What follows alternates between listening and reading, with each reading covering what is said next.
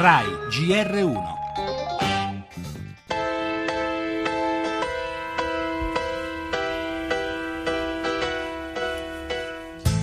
Io sono parte lesa, io e l'istituzione che rappresento.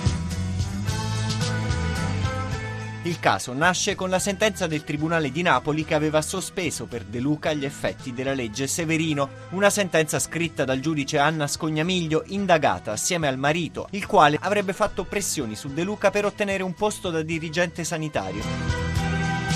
Invito la magistratura ad andare avanti perché, lo ripeto, le persone per bene sono interessate a che si accendano i riflettori su tutte le vicende della vita pubblica.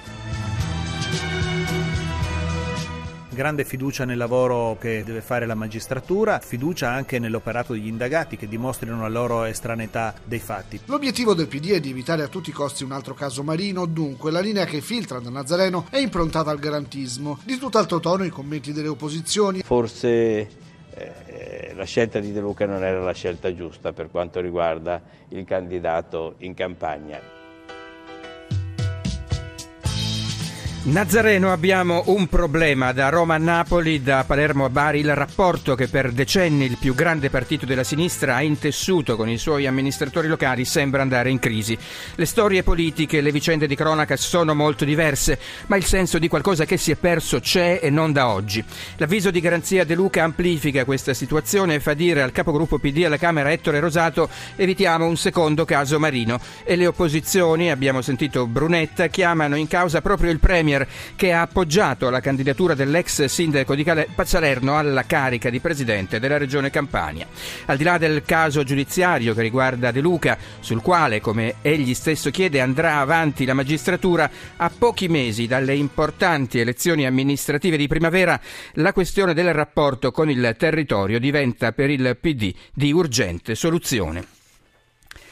Le altre notizie, il vertice sull'immigrazione a Malta, Renzi si schiera contro le frontiere blindate. Legge di stabilità, si va verso la decontribuzione al 100% dei neoassunti al sud. Parleremo anche di crisi delle banche, Unicredit annuncia 18.000 licenziamenti in Europa. Dal fronte economico anche però una buona notizia. L'italiana Salini in pregilo acquista una società americana attiva nelle infrastrutture. Torneremo su Vatilix, una mossa della Santa Sede che mette sotto inchiesta giornalisti autori dei libri contenenti documenti riservati. Gli esteri, il racconto del nostro inviato in una base russa in Siria, il cinema, il film Lea di Marco Tullia, Tullio Giordano, lo sport con la nostra nazionale di calcio alla vigilia della partita con il Belgio.